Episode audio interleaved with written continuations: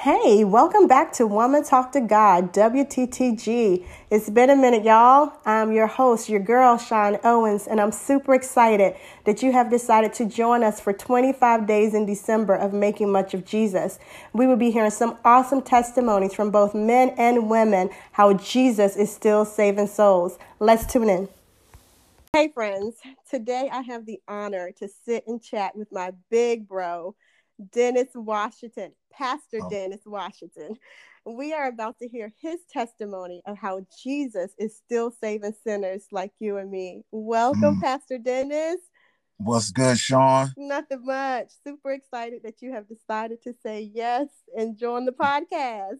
Absolutely. I'm excited to be here. Anything that Sean has to has to do, I'm all about it, right? Mm-hmm. So, before we even get started, I got a quick thing for your listeners, man. I got an email from Sean to be on the podcast and it said women talk to God.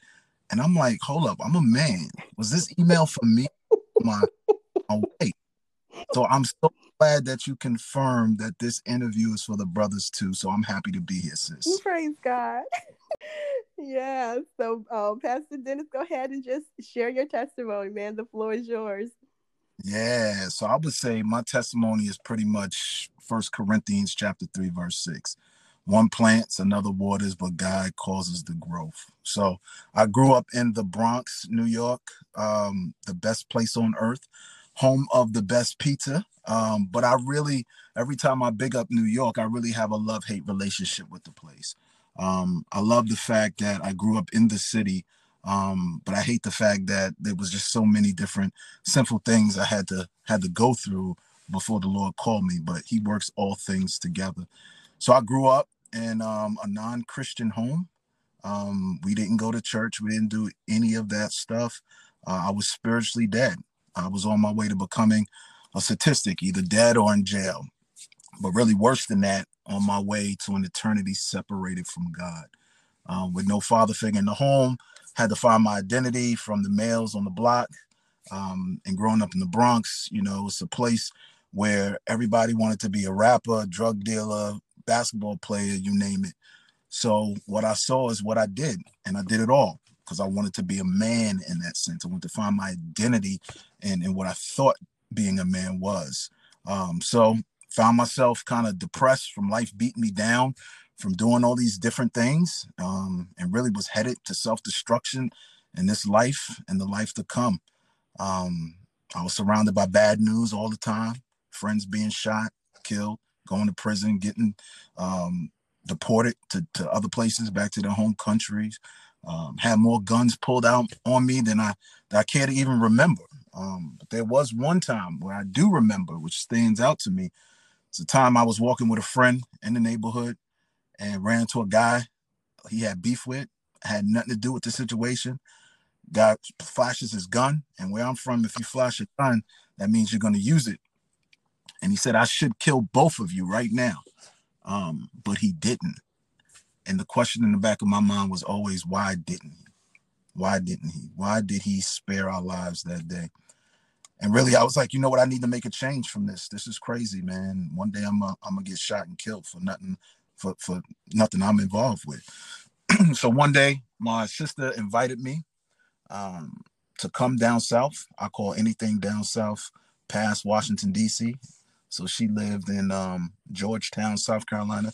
And she said, Why don't you come down for the summer with me? I was about 19 years old, um, about 18 years old this time. And if you know anything about down south, um, two things, right? Uh, they love to eat, they feed you well, and they go to church. So I went down there, gained about 20 pounds, and we went to church every Sunday. Uh, right, right and I ain't mad at it. It was just a good break to get away from the city. and then I would say is where I kind of saw the church in a different light. Before I had all these other ideas about church and what it was like, but then, man, I found genuine love. People that didn't know me, but was genuinely concerned for me and prayed for me and loved me and cared for me. Um, I wouldn't say that I was saved uh, when I came back, but I, I would say that God definitely planted a seed, right? So I get back to New York and um, still acting a monkey fool, crazy as ever. Um, but at least I had that seed that was uh, deposited in me. So then I go, um, I'm working at a fast food restaurant, Wendy's, right? Working the drive-through, getting my four dollars and twenty-five cent an hour. and here through the drive-through um, comes this guy in a white Montero Jeep. And he's like, if you want one of these, join the Navy. And I'm like, okay. So I end up going to the recruiting station and I'm talking to the Navy, and they're like, yeah, you're gonna be, you know, in the Navy, you'll be on a ship for six months at a time. And cut that off, wasn't gonna do that. Ended up the Marines and the Army, and I finally landed uh, with the Air Force. So I enlisted into the, the Air Force, uh, which was my primary motivation was first to get up out of the neighborhood. And um, they had me take a test and I scored, scored pretty well on it um, and became an intel analyst in the United States Air Force. Uh, so I go enlist. Um, I'm there for a while. That's where um, I married my wife and had twin daughters. And during this time, I told my first sergeant, I said, Hey, Sarge, um, we're having twins. He said, Congratulations, you're getting deployed to Afghanistan. So it rocked us, turned our world upside down. Um, got deployed. My wife is pregnant with twins. And um, this is around the time where the DC sniper is, you know, taking shots at people when they're going to the gas station. And uh, I'm over in a war zone. And I'm thinking I'm in the worst place ever, but my wife is back at home trying to dodge bullets. Uh, it was just a very difficult and tough time uh, for our, our family during this time. But how they say sometimes there's no atheists in foxholes. While I was there in Afghanistan, um, you know, this is where I, I began to, to really see the Lord's hand.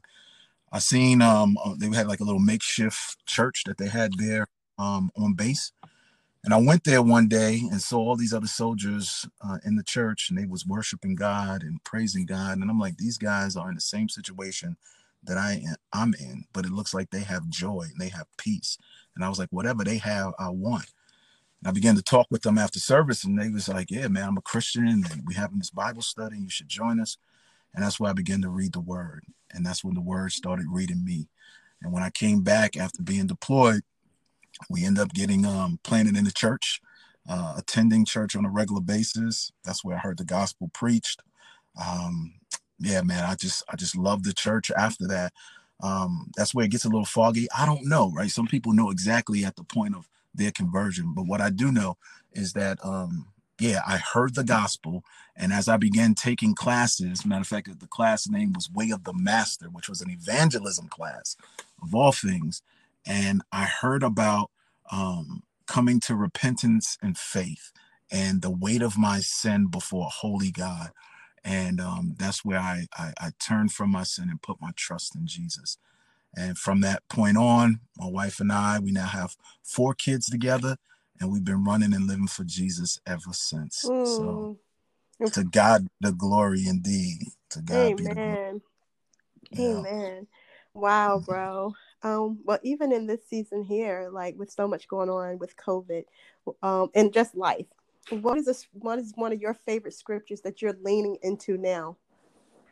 Yeah so like i got that's always a hard question right? Like i got so many favorite scriptures but i mean right now um the great commission mm-hmm. and the great commission right? So matthew 28 18 to 20 talked about go make disciples of all nations baptizing them in the name of the father son Holy Spirit, teaching them to obey everything I've commanded, and lo, I'm with you always until the end of the age. But of it in Revelation 7 9 has been really, really impactful to me. And I just want to read that uh, briefly. And it says, um, This is John. He's having this vision in heaven, and he says, After this, I look, and behold, a great multitude that no one could number from every nation, from all tribes and peoples and languages, standing before the throne and before the Lamb, clothed in white robes, with palm branches in their hands, and crying out with a loud voice Salvation belongs to our God who sits on the throne and to the Lamb. And all the angels were standing around the throne and around the elders and the four living creatures, and they fell on their faces before the throne and worshiped God, saying, Amen. blessing and glory and wisdom and thanksgiving and honor and power and might be to our God forever and ever. Amen. Mm. So to me, great commission of going to the nations is a mission that will be successful, that will be accomplished, and every nation, tribe, and tongue will be giving our God his due worth. And I'm like, man, today we have so many people who's looking for a mission, looking for a purpose, mm. and God is great commission to be a part of and it will be successful so that that kind of keeps me focused and, and gives me right perspective and um yeah that's just the two two verses matthew 28 18 to 20 and revelation 7 9 Pastor Dennis, I just see that. I see that all how how you're just very passionate about um, the Great Commission, man, and I, I appreciate that. I appreciate that. Um, for an unbeliever, someone who's not a believer right now, who's listening to this podcast, what is um something that you would like to encourage them as to why they should put their trust in this Jesus that we're talking about and making much of? Yeah, man. So first of all, 2020 has been a crazy year, right? We can all, believer and unbeliever, can can attest to that, right? Many people wonder, like, yo, how can it still be considered like a Merry Christmas? Like, mm. of course, I New Year, I can't wait for that. But how can it be a Merry Christmas? How can we still find joy and hope in the midst of two pandemics, right? One, the coronavirus, and then two, the racial unrest, right? Yeah. Both have havoc on us physically, emotionally, mentally, socially, and even spiritually. It's caused us to wrestle, even as Christians, with some hard questions. Um, so, no doubt, both of them are going to go down in history. Um, but if your joy and your hope is based on circumstances or situations dictated by the world, then you really have no joy or hope. And that's not to say that the Christian doesn't get discouraged, but our hope and our joy is rooted in something deeper. And it's not to say that Christians are perfect, it's just that we're forgiven. Mm. That we're perfect, but we are forgiven. So that hope is rooted in something beyond us. And that's the Christmas message. As we think about Christmas, as it's coming up here soon, uh, my mind goes right to Isaiah 7:14. That's quoted in Matthew's gospel, where uh, he says that the virgin shall conceive and bear a son. It's a miracle and they shall call his name Emmanuel, God with us. That's another miracle. So the whole incarnation is a miracle. This is the miracle of Christmas. How a perfectly holy and righteous God can have a relationship with a sinful people who deserve death. This God man, Christ Jesus, who came and lived the life that we couldn't live. Holy, was perfect. He obeyed God's law at every point. Um, he who knew no sin became sin that we might become the righteousness of God. And then this same Jesus died the death that we should have died. But on the third day, he rose from the dead, defeating death in the grave. And this proved that he was the acceptable, acceptable sacrificial lamb of God and taking our sins on our behalf. And the, and the and the scripture tells us when we turn from that sin, when we turn from um, sin and put our trust in Jesus, we can receive forgiveness. So for the unbeliever who's um, struggling to find hope, to find joy, to find peace, struggling about do they believe in God, um, just know that God so loved the world that he sent his only begotten Son, that whoever shall believe in him shall not perish but have everlasting life. That's the good news. That's what Christmas is about, and that's what our hope is rooted in. Mm. Thank you, Pastor Dennis. Thank you so much for your time. Thank you for sharing your testimony. Um, yeah, Merry Christmas. Merry Christmas, sister. Bye. Peace. Thank you for tuning in. I hope that by listening to this testimony, you have been encouraged. If you are listening and you are not a believer, which means that you have not placed your faith in Jesus, I pray that you realize that you are a sinner in need of a Savior. I encourage you to reach out to the person that shared this podcast with you and tell them that you would like to learn more about Jesus.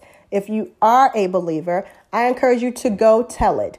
Go tell someone about Jesus. Go and share the gospel. It's all about Him. He is our only hope. And I also hope that you would tune in tomorrow as we're making much of Jesus.